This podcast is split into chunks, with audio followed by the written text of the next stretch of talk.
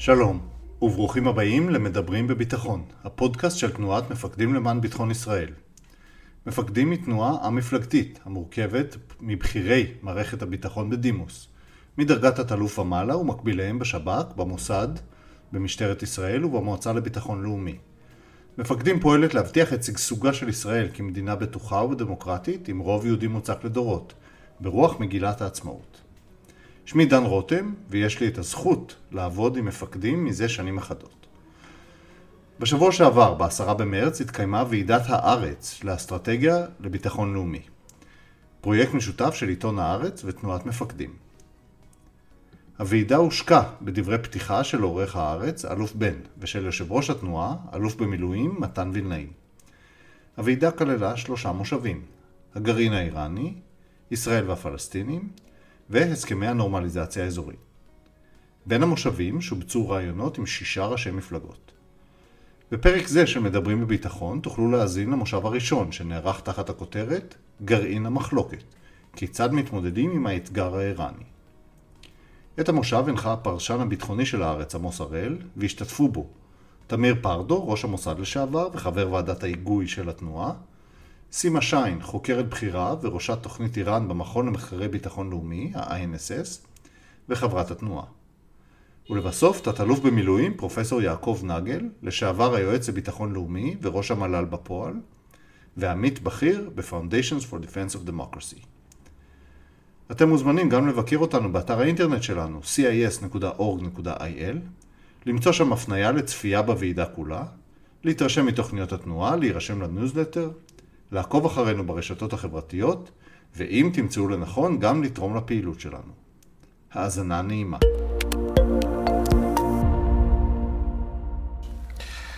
שלום, שוב, נמצאים איתנו לדיון על איום הגרעין האיראני, שלושה אנשים עם ותק מצטבר של לדעתי 70-80 שנה של עיסוק בתחום. תמיר פרדו היה ראש המוסד במשך חמש שנים, בין השנים 2011 ל-2016. פרופסור יעקב נגל היה ראש המטה לביטחון לאומי, הוא משמש היום כפרופסור בטכניון וכעמית מחקר במכון האמריקאי להגנת הדמוקרטיות, FDD. וסימה שיין מילאה שורת תפקידים בכירים במוסד, עד תפקיד ראש חטיבת המחקר, והיום משמשת כראש תוכנית איראן במכון למחקרי ביטחון לאומי, ה-NSS. שלום לכולכם. אני רוצה להפנות את אותה שאלה ראשונה לשלושתכם, ברשותכם בקצרה, האם הסכם גרעין חדש בין ארה"ב לאיראן הוא כבר בבחינת עובדה מוגמרת? אולי נתחיל איתך, תמיר. קשה מאוד לדעת עדיין. אני מניח שכן, השאלה היא מתי וכמה גלגולים עוד נעבור בדרך עד שנגיע לנקודה הזאת. יעקב? אם אתה מדבר על הסכם שהוא חזרה להסכם הגרעין הקודם, החשש הגדול ביותר שלי שאנחנו דוהרים לשם ללא הפסקה. אם אני אגיד את זה בציניות, אז אני אומר, עוד פעם, כמובן, אני מניח שנדבר על זה שזה יהיה אסון אם זה, אם זה יקרה, אבל אני מניח שעל מי שאני סומך שאולי ימנע את זה, זה על האיראנים, ועל מי שאני חושש שידחוף את זה בכל הכוח, זה בעיקר הישראלים, חלק מהישראלים, לא, לא שנמצאים בתפקיד רשמי, וכמובן הממשל החדש בארצות הברית. אבל האם אנחנו בכיוון הזה? כן, ואין לי ספק שאם יהיה הסכם, הוא ההסכם האחרון שנראה עד שהוא יפקע. סימה? אני חושבת ששני הצדדים מעוניינים להגיע להסכם, ומכיוון שהם מעוניינים הם כנראה גם יגיעו, אבל צריך לבוא ולומר, יש לא מעט אה, קשיים בדרך, יש כמה התניות שכרגע עוד אה, יש בעיה לתר, לתרגם אותם, איך זה ב, אה, יקרה בפועל, אבל אני חושבת שבסוף בסוף שני הצדדים רוצים להגיע להסכם. ויכול להיות שבאמצע נפגוש שוב איזה מין הסכם ביניים, כמו שקרה ב-2013, באמ"ן כבר קוראים לזה less for less. כן, זה גם האמריקאים קוראים לזה less for less, הייתי אומרת שהאיראנים, זה מה שהם... לא היו רוצים להגיע למצב שהם עושים משהו וה... ולא מקבלים משהו. ולכן אני מניחה שתהיה מפת דרכים, שאכן יהיו בה צעדים, אבל אני חושבת שהסוף שלה הוא יהיה ברור. הוא יהיה הסרה של הסנקציות של הגרעין, תמורת חזרה לכל מה שהיה בינואר 2016, שזה יום ה-implementation, מה שנקרא. זה לא less for less, זה less for more. טוב, אנחנו עוד נגיע בהמשך לדעתכם על, על ההסדר הרצוי, אבל תמיר, הזכיר יעקב פה את ה...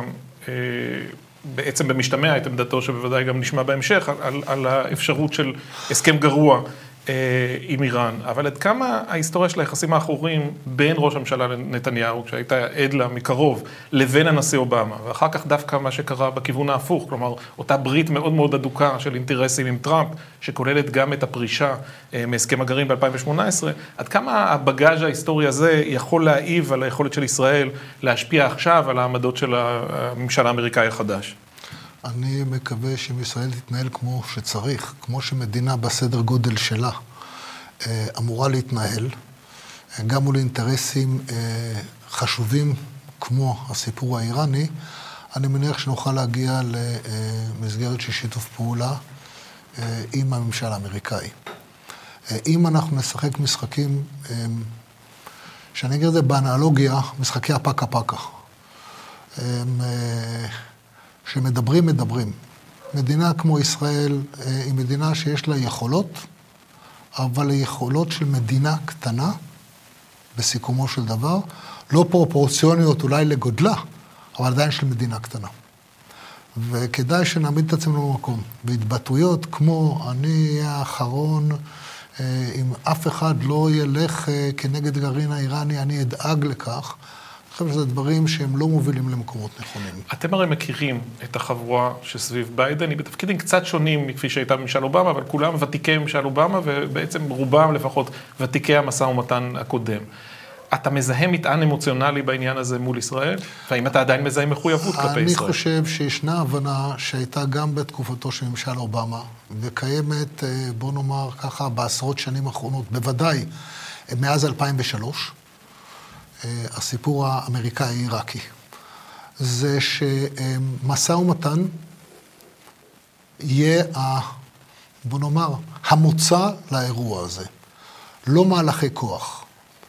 ארצות הברית לא בנויה היום ללכת למהלך כוח רחב, כיוון שכולם מבינים שלאזור פצצה אחת לא סוגרים אירוע מהסוג הזה.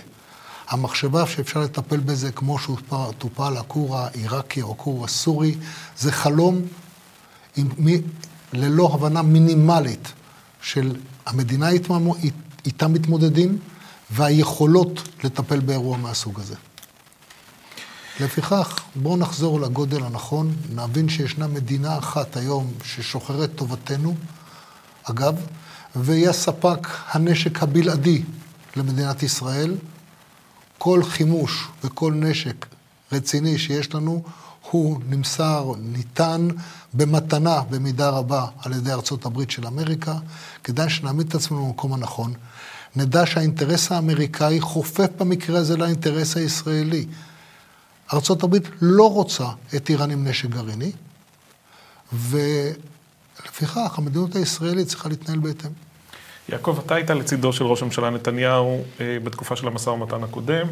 אה, נתניהו גם בתקופה האחרונה, כלומר אחרי עזיבתו של טראמפ, מדבר בגאווה על אותו רגע של ההחלטה שלו להופיע בקונגרס והנאום בפני שני בתי הקונגרס, שהוא בעצם נאום הניסיון האחרון, זה כבר אחרי הניסיון האחרון, הדלת כבר נסגרה באותו, באותו שלב, כי האמריקאים כבר היו נחושים ללכת להסכם. האם בראייה היסטורית, מעבר להצגת העמדה הישראלית וסימון הקווים האדומים לעתיד, האם אתה משוכנע שההחלטה ללכת ולנאום בקונגרס הייתה נכונה, גם במחיר הנזקים שאולי נגרמו אה, ליחסים עם אובמה, ומה שיותר חשוב, ליחסים שעכשיו מתחילים להתהוות עם ממשל ביידן בהקשר האיראני?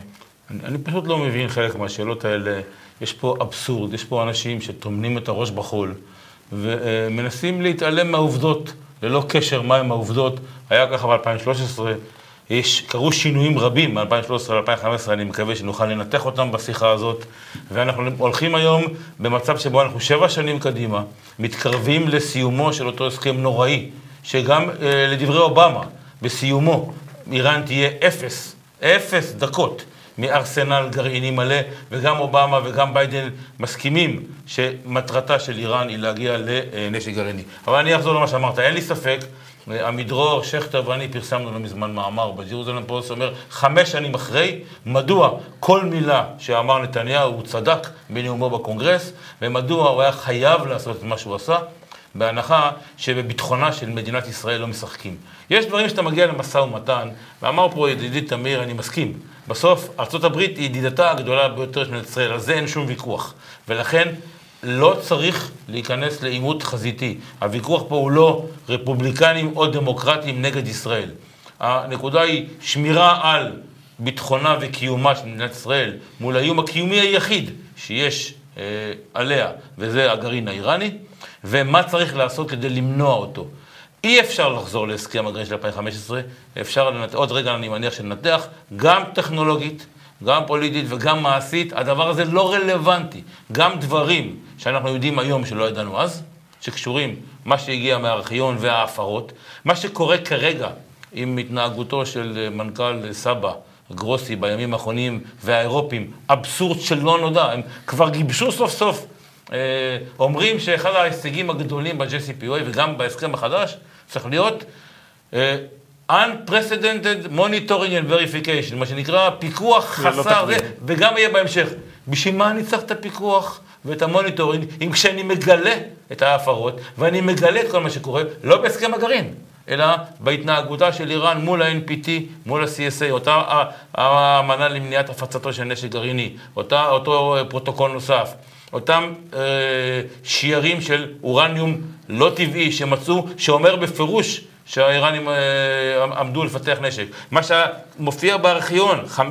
בכתב יד אה, פרסי, חמישה ראשי נפץ, כל אחד מהם עשרה קילוטון, לפתח, אה, לתכנן, לפתח ול... ולנסות. אז מה, זה עושים בשביל לשמור על, נקרא לזה, גבולותיה של המדינה?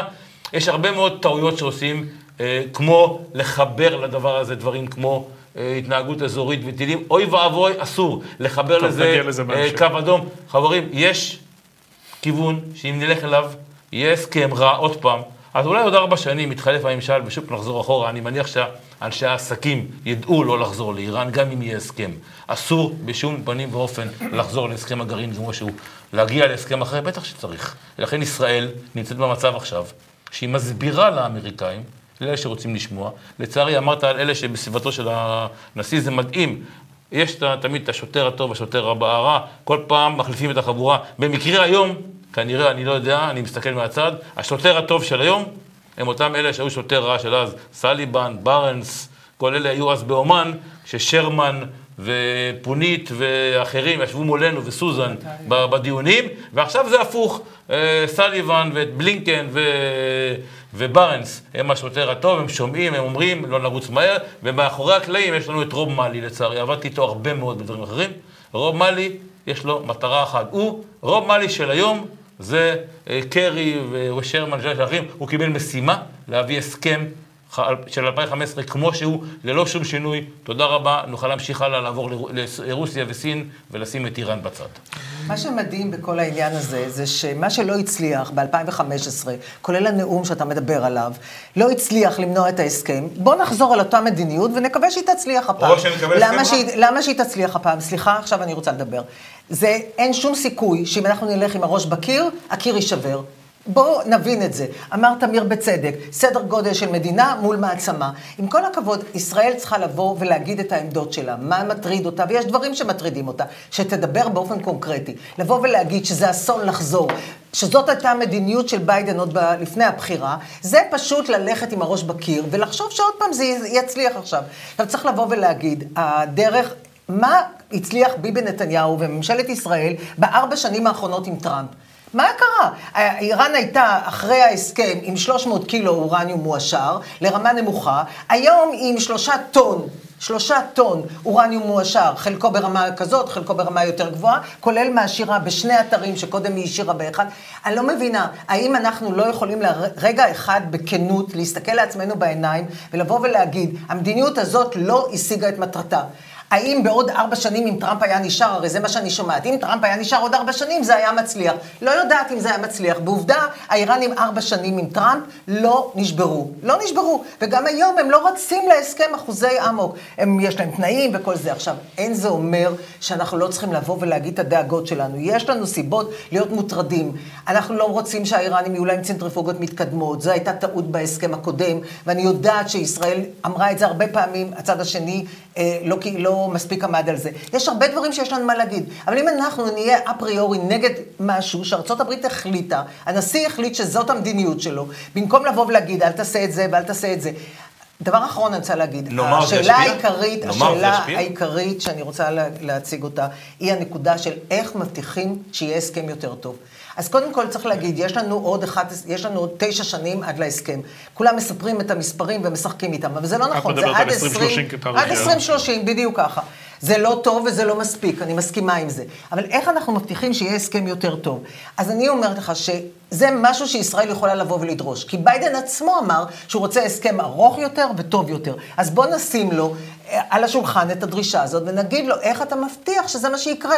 אני יכולה להגיד לך שבשיחות לא רשמיות שאנחנו מנהלים עם גורמים אמריקאים, הם אומרים, אנחנו נשים דדליין, שנה, שנה וחצי, אם לא יהיה משא ומתן על הסכם חדש, אנחנו נחזיר את כל הסנקציות. באמת, אז נו. יכול להיות שצריך לדרוש הצהרה כזאת אמריקאית. ישראל יש לה הרבה מה לשים על השולחן.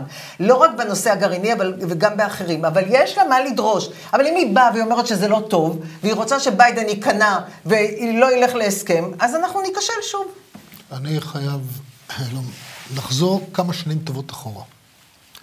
בין ישראל לבין ארצות הברית היה תיאום מופלא למאבק באיראן.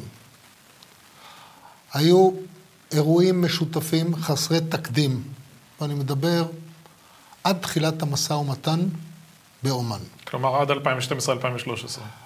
וישראל ישראל קיבלה שיתוף פעולה שמעולם לא היה, בנושאים אופרטיביים, אסטרטגיים, שארצות הברית מעולם לאף מדינה, כולל המדינות השותפות הבכירות שלה. לא נתנו. וישראל לא החזירה באותו מטבע.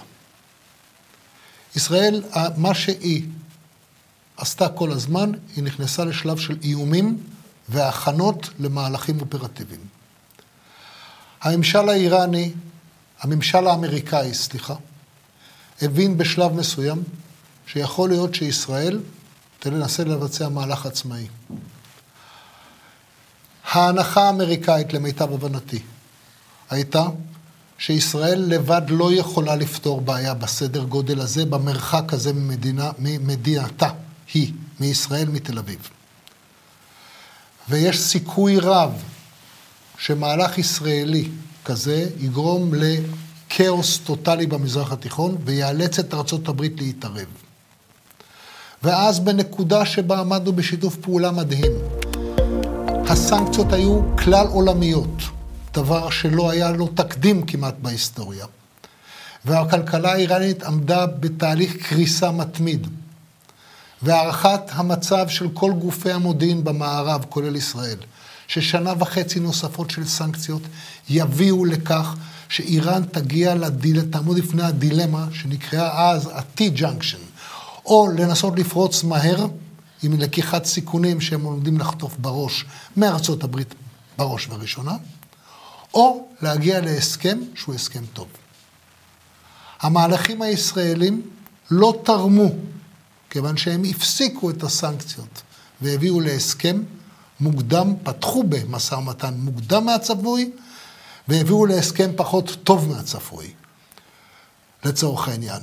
זאת אומרת, יש לנו יד ורגל בנושא, כדאי שלא נחזור על השגיאות האלה עוד פעם. כי התוצאה של המשא ומתן, אם, שצריך לומר בסוגריים, משא ומתן, כמו שאמר קיסינג'ר, הוא פשרה בין שני צדדים. אוקיי? אתה לא מקבל את כל מה שאתה רוצה. אבל את המשא ומתן הזה היה אפשר לסיים הרבה יותר טוב, אם היו מתחילים אותו שנה וחצי מאוחר יותר.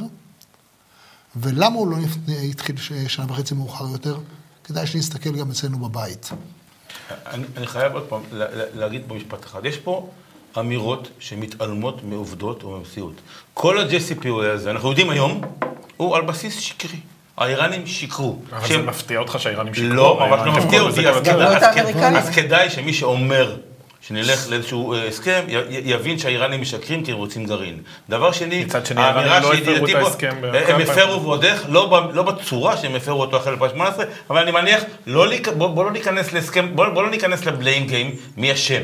ברור שאחרי 2018 שארצות הברית יצאה, ההפרות גדלו בהרבה. הם הפרו גם לפני. אני זוכר את האמירות שאמרו, מה זאת אומרת 300 קילו? יש 301 קילו, סנפבק. אומרת עכשיו סימה, ניתן פה איזו הצהרה, שאם הם לא יחזרו תוך שנה, שנה וחצי, אז אנחנו נעשה לא אחורה. יחזרו, לא יקרה. ינהלו משא ומתן על הסכם כן, לא- חדש. לא יקרה. אם נחזור להסכם, לא יהיה שום מוטיבציה ושום סיבה, לא לאמריקאים ולא לאיראנים לחזור לשולחן. תשים אתה את זה לא עצמך במקומם. האמריקאים אומרים את זה בצורה ברורה למי שרוצה לשמוע את מה שהם אומרים. פרופסור נגל.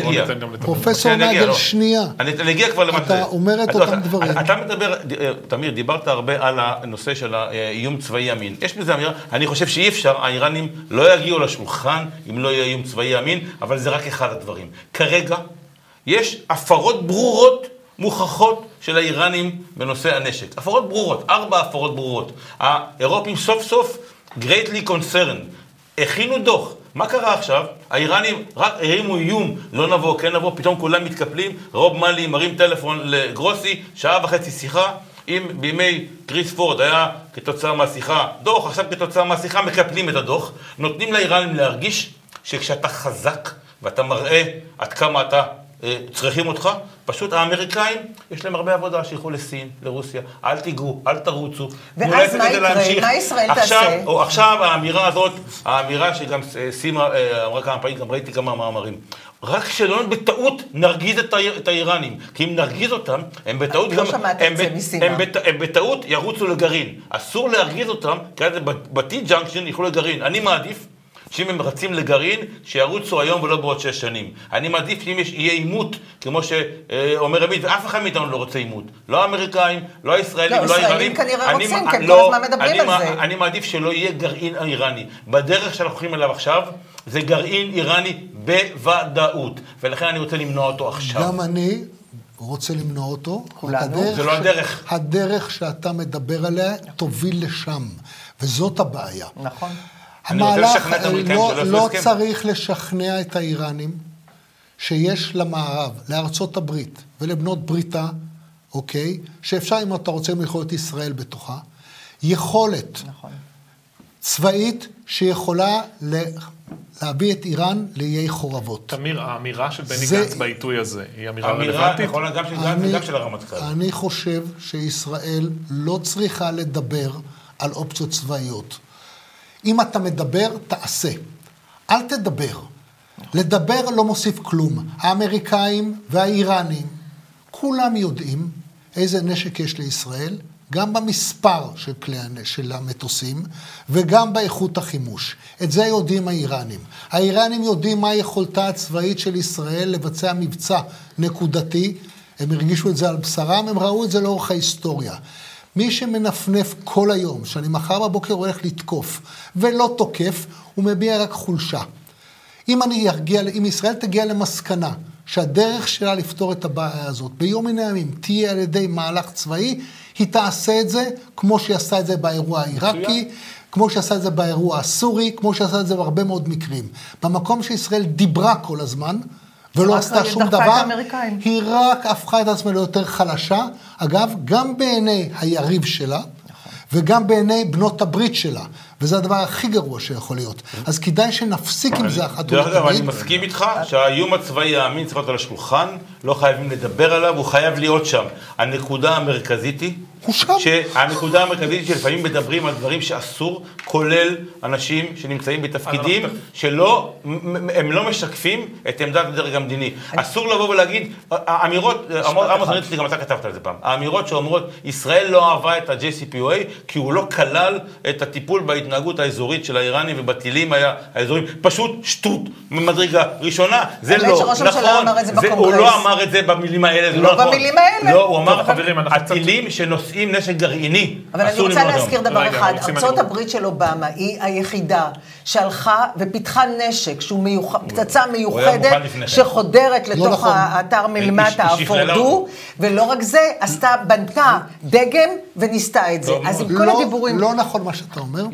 היא פיתחה את זה נכון. ליכולת מבצעית מלאה, רק כאשר היה המת, המתקן הזה, שאליו זה היה מיועד. חברים, אבל עד זה- היה. מבוסס על משהו קיים. בואו נעזוב לרגע את. הוויכוח ההיסטורי. סימה, אני רוצה לשאול אותך על האיראנים, אנחנו כמעט, יש עוד אורח בבר מצווה הזאת ולא כן. הזכרנו אותו כמעט. כן. מה הם מתכוונים להשיג? כמה משפיע שם המתח בין קיצונים יותר לקיצונים פחות? והאם בסוף האמירה וההחלטה נעצרת אצל אה, המנהיג הרוחני חמינאי? אז תראה, האיראנים היו מאוד רוצים אה, שיורדו מהם הסנקציות. ברור, זה קשה להם. אני רוצה להגיד, אני חושבת שהאיראנים יכולים להמשיך עם הסנקציות גם עוד זמן. הם למדו איך לעקוף את זה, לעקוף את זה. אנחנו יודעים שהם אה, מצליחים לייצא נפט, למרות שטראמפ אמר זירו אה, נפט אה, שייצא מאיראן, הם מצליחים, יש להם את סין ואת רוסיה, שרוצות, שיש להם ממש חשבון ארוך עם ארצות הברית ורוצות לעזור להם. זאת אומרת, אני חושבת שזאת לא, לא הנקודה. אין ספק שהם רוצים הסרה של הסנקציות, אבל בד בבד, הממשל, המשטר האיראני לא מאמין לאמריקאים. זה לא משנה אם קוראים לו טראמפ, או אובמה, או ביידן. הם לא מאמינים לאמריקאים, הם, ועכשיו הם, אחרי טראמפ הם גם יודעים שהם צודקים בעניין הזה. ולכן אני, יש ויכוח מאוד חזק באיראן, האם בכלל כדאי לחזור להסכם הגרעין. אני חושבת שאנחנו, ביוני יש בחירות באיראן, אה, במאי, אה, מאי או יוני, יוני, יוני נדמה לי. ביוני יש בחירות באיראן, לפי דעתי, הלחץ שמפעילים השמרנים, כי הם רוצים שהנשיא הבא יהיה משלהם, והוא כנראה יהיה משלהם, הלחץ שהם מפעילים לא לחזור למשא ומתן, הוא משום שהם חושבים שזה רק יכול לשחק לידיהם. ככל שיש יותר מתח מול ארצות הברית, ככה הם יכולים יותר לגייס את הציבור בדרכים שלהם. לכן אני חושבת שהאיראנים בסוף, אם הם יקבלו הורדה של כל הסנקציות, הם ילכו להסכמות האלה. אבל הם לא באמת רצים לשם בטירוף, כמו שהיה, אגב, בתקופת אובמה, שבאמת... באמת, כמו שתמיר אומר, הם היו על הקרשים, והם קיוו והם ציפו, ו... אבל היום הם התאכזבו, והם גם מבינים את מה שקודם אמר נגל, אמר בצדק, כל האירופאים לא ירוצו כל כך מהר לאיראן, גם אחרי שיוסרו הסנקציות. כולם מבינים שתוך שנתיים, שלוש, ארבע, אה, זה יכול לחזור חזרה, אולי אפילו עם ממשל ביידן, אם הוא לא יצליח. לכן האיראנים מבינים שההישגים הכלכליים שלהם הם בערבון מוגבל. השגיאה הגדולה ביותר הייתה המהלך שטראמפ עשה. כי המהלך של טראמפ עשה, זה היה הפרה חד צדדית של ההסכם. הוא אמר, אני הולך אחורה. עכשיו, כשאתה הולך אחורה, עם מה אתה הולך קדימה? נשאלת השאלה. ואז, כשהיו הפרות, ארה"ב לא עשתה כלום. המשיכה עם משטר הסנקציות הרבה יותר חלש, כי אפשר לתאם שום דבר. אי אפשר להתעלם מהעובדה שהוא למשל התנקש בחיי סולימני. אני, סולימני זה אירוע, סולימני זה אירוע אחר, קם על צד שמאל באותו יום. זה אירוע אחר, לא, סולימני זה אירוע אחר שלא מחובר לגרעין. נכון. ואסור לחבר ביניהם. סולימני הוא מחובר לצרות אחרות גדולות מאוד שיש לארצות הברית, במרחב, בעיראק, באפגניסטן, בתימן. שים את זה בצד ואל תחבר. ארה"ב בסוגיית הגרעין עשתה מהלך חד צדדי, בלי שום תכנון קדימה, מה לעשות לאחר מכן. כתוצאה מכך, איראן יצאה מחוזקת מהמהלך, שהיה מהלך שאני לא יודע למה הוא הגיע, לאיזה מסקנה מוזרה הגיע טראמפ בשביל לבצע אותו, בלי שום אסטרטגיה שאומרת לאן אני רוצה להגיע. אז אני חושב שמה שעשה טראמפ הדבר כמעט הטוב ביותר שהוא עושה בקדנציה שלו, מכיוון שאחרת התקדמנו לאיראן גרעינית. הנקודה היא שאני מסכים, אני מסכים עם תמיר שהיה יכול להיות המשכיות לדבר הזה, שבסיכומו של דבר אותם הוא, הוא לא עשה. הנקודה המרכזית היא שאני, אני מסכים אפילו עם סימה, צריך לוודא שהאיראנים ימשיכו לא להאמין לאמריקאים ולא ייכנסו חזרה להסכם. למה? אם, כי אם ניכנס להסכם הנוראי הזה, אנחנו נהיה במצב שבו איראן תהיה גרעינית שש או תשע שנים בחייה של אומה, זה שום דבר, זה מחר בבוקר. איך נבטיח שלא תהיה גרעינית? עכשיו אני מדבר, אנחנו עושים את כל הטעויות האפשריות. את כל הטעויות, ויש כאלה שאומרים, בגרעין כבר נפסיד, אז בואו נרוויח במקומות אחרים. איפה ישראל יכולה לחיות? מה זה הקווים האדומים? הטעות הכי חמורה, עוד יש כאלה שכבר מכינים את הרשימות, איך, איך יפצו אותנו, אוי ואבוי, מה שנקרא. אני מקווה שאף אחד לא יעשה דבר כזה. אנחנו כן צריכים לבוא, ואני יודע שהדבר כזה יעשה, להציג את המצב לאשורו, גם כאשר, אני אומר לכם, מה שאני קורא, גם סימה מדברת עם אמריקאים, גם אני מדבר עם אמריקאים וגם עם ישראלים, הם רוצים לשמוע, אבל לא להקשיב. אתה צריך להסביר להם, אין, לא יעזור, צריך לשים על השולחן את המצב לאשורו, את העובדות שיש. עכשיו, יש הפרות איראניות ברורות, גם אחרי, גם לפני, אבל גם דברים שבכלל לא קשורים להסכם הגרעין. מה עושים, מה עושים עם כל ההפרות, בשביל מה צריך הסכם, אם ברור שכאשר מפרים אותו ומגלים את ההפרה לא עושים כלום. גילו עכשיו הפרה בארבעה אתרים, אני לא מוכן שייכנסו לשום הסכם לפני שקודם כל יוצאים קלין על מה שהיה. קודם כל תסביר איפה הציוד שהיה לך בעבר? איפה. הציוד שהביאו מהארכיון? איפה מערכת הנשק? איפה האיראנים? איפה הדיסקה המתכתית? מה פתאום. אתה עושה אורניום מטל? אי אפשר לבוא להגיד, נעשה. הסכם רק כדי שיהיה הסכם. חברים, לקראת סיום. כדי שנישן בקלות, לא, נישן בשקט, נסגור את העיניים וניתן לזאב להיכנס הביתה. יעקב, לא אבל. בואו אבל בואו נתקדם בזמן המצומצם שעוד נשאר לנו. התפרסם בסוף השבוע ראיון עם אדם ששלושתכם מכירים היטב, סגן ראש המוסד לשעבר, יכונה כאן א', בידיעות אחרונות. ברור שהוא אדם שהפסיד במרוץ על אה, אה, המינוי לתפקיד, ובכל זאת הוא אומר שם דברים קשים ומעניינים. הטענה המרכזית שלו, שמתייחסת לאותה תקופה ש, שדיברנו עליה, היא, ישראל הצליחה בסוג של מבצע מתוחכם לשכנע בעצם את טראמפ לפרוש מהסכם הגרעין, הוא קושר קשר ישיר בין זה לבין המבצע המזהיר של אה, אה, הבאת אה, הארכיון. ומצד שני הוא אומר, מה שקרה כתוצאה מהמהלך הזה, הוא בסוף תקלה אסטרטגית. זאת אומרת, איראן חרגה מההסכם, ועכשיו היא דווקא צוברת כמויות של אורניום מאושר, ובעצם היא, היא, היא קרובה יותר לגרעין מכפי שהייתה תחת ההסכם. מה, מה דעתכם על הדברים לגמרי האלה? נכון. זה, אה, תראה, קודם כל יש את שלב העובדות. מה שקורה זה שהישראלים תמיד אומרים, אנחנו צריכים להסביר לאמריקאים. ההנחה היא שהאמריקאים מטומטמים, והם לא מבינים.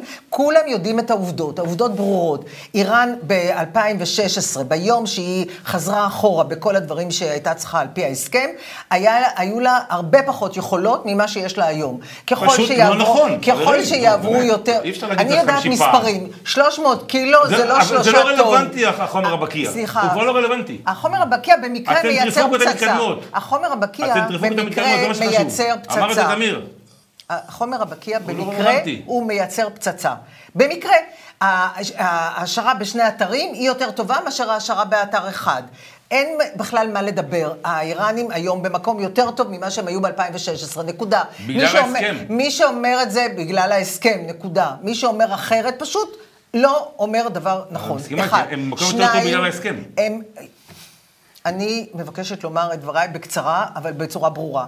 האיראנים בהסכם בינואר 2016 היו במקום פחות טוב ממה שהם נמצאים היום במרץ 2021. נקודה. איפה הם יהיו במרץ 2022? קרובים יותר לפצצה במרחק של כלום. אם אנחנו נמשיך ככה. עכשיו, מה שהמדיניות שאתה מציג אותה, תביא אותנו, שישראל תישאר מבודדת, לבד מול איראן, והיא תצטרך להחליט האם היא קמה בבוקר ומפציצה בכל המזרח התיכון. אני מציעה לעשות את זה ביחד עם האמריקאים, ולייצר. מחויבות אצל האמריקאים. אם אנחנו נלך נגדם, אין להם שום מחויבות כלפינו. ככל שנלך יותר ביחד איתם, תהיה גם להם מחויבות, וגם הם לא רוצים שאיראן תגיע לפצצה. הסיכוי היחיד של ישראל להביא את ארצות הברית לתקוף, ואני אומרת לך שאובמה, אם איראנים היו עושים טעויות, היה תוקף. עם ממש. כל מה שאמרנו כמו- עליו. כמו בסוריה. אני, אה, מה זה קשור לסוריה? אה, תקשיבו, אי אפשר לנהל דיון שכל פעם נקפוץ למקום אחר, כמו בתימן, כמו בסוריה. אני מציעה שנדבר על איראן ועל תוכנית הגרעין. אם אנחנו נלך עם האמריקאים ונגיד מה אנחנו לא רוצים ומה אנחנו דורשים ומה אנחנו מבקשים, אבל לא נגיד אפס ושלא יהיה כלום ושלא תחזרו להסכם, הסיכוי שהאמריקאים ילכו איתנו, גם כשיגיע רגע האמת ואולי צריך יהיה לתקוף, גבוה יותר מאשר אחרת. אה, לגבי א', רגע, אבל אנחנו נצטרך לסיים, כי זמננו... לגבי א', לגבי א', א', אני הייתי שמח מאוד אם היה אומר, אני אוהב אותו, מעריך אותו, תמיר מכיר אותו הרבה יותר טוב ממני, אם היה אומר את כל מה שהוא אמר שבוע לפני ההחלטה על, על התפקיד, אבל אין תופסים אדם בשעת צערו. אני אומר לגבי העובדות, העובדות הן כאלה שאנחנו נמצאים במצב שבו אה, אני חושב שעדיין אפשר להגיע למצב שבו יהיה הסכם טוב, בלי שחוזרים להסכם הישן. אם נחזור להסכם הישן, לא יהיה הסכם טוב. אנחנו נגיע למצב שבו הטכנולוגית, האיראנים נמצאים היום במצב שהצנטריפוגות שלהם מתקדמות, הם בנו קסקדות שהיה אסור להם לבנות, הם. יודעים לעשות דברים יותר טובים. ולכן החומר הבקיע, הם דבר ראשון שיוותרו עליו. כי להגיע לחומר בקיע מהר, הם עכשיו ארבעה, חמישה חודשים מאפס להגיע לפצצה. הם יכולים לשים את זה מתחת לקרקע, לבנות אתר חשאי שבעבר הם לא יכלו, ההסכם נתן להם להשאיר מתחת לקרקע, לבנות צנטריפוגות מתקדמות, לבנות צנטריפוגות מתקדמות, לרוץ קדימה. אנחנו היום, עכשיו לא משנה אם זה הסכם או לא הסכם, הם במצב יותר טוב ממה שהיו בעבר, אסור לחזור להסכם, כי הם יהיו יותר קרובים לפצצה ממה שהיה תמיר, בעבר. משפט סיכום שלך? מאה אחוז. אה, הארכיון, שהיה מבצע יפה מאוד של המוסד, אני לא חושב שהוא הכי יפה שהמוסד עשה מאז ומעולם, רחוק מאוד מזה. הוא הביא חומר בין מעל עשור. זה לא היה חומר עדכני, למרות שהיו ניסיונות להציג אותו בפורומים כאלה ואחרים כחומר עדכני. הוא חומר שהיה ידוע למערכת הביטחון הישראלית כתוצאה מהרבה מאוד מבצעים, חלקו, לא כולו, היה ידוע. ועל סמך החומר הזה, כל הסנקציות היו. על סמך חוסר האמון וההבנה שאיראן רצה לנשק גרעיני, על סמך זה הייתה כל המערכה של המערב כנגד איראן. מה שאמר א', והוא מאוד נכון, ישראל, מדינת ישראל, הוכיחה כושר נמוך ביותר בניהול משבר, בקבלת החלטות ומימוש שלהם. כשהוא חיבר את הקורונה לאיראן, הוא אמר, אחד ועוד אחד שווה שתיים, אל תתבלבלו, לא שווה שמונה. טוב, תודה רבה לכולכם. תמיר פרדו, סימה שיין, פרופסור יעקב נגל, תודה שהייתם איתנו. תודה שהאזנתם למדברים בביטחון, הפודקאסט של מפקדים למען ביטחון ישראל. אם אהבתם את הפרק, אתם מוזמנים לתת לנו דירוג גבוה בפלטפורמת ההאזנה שלכם. אתם מוזמנים גם לבקר אותנו באתר האינטרנט שלנו, cis.org.il, ולמצוא שם מגוון תכנים רלוונטיים לתנועה, לפעילותה ולאנשים שלנו.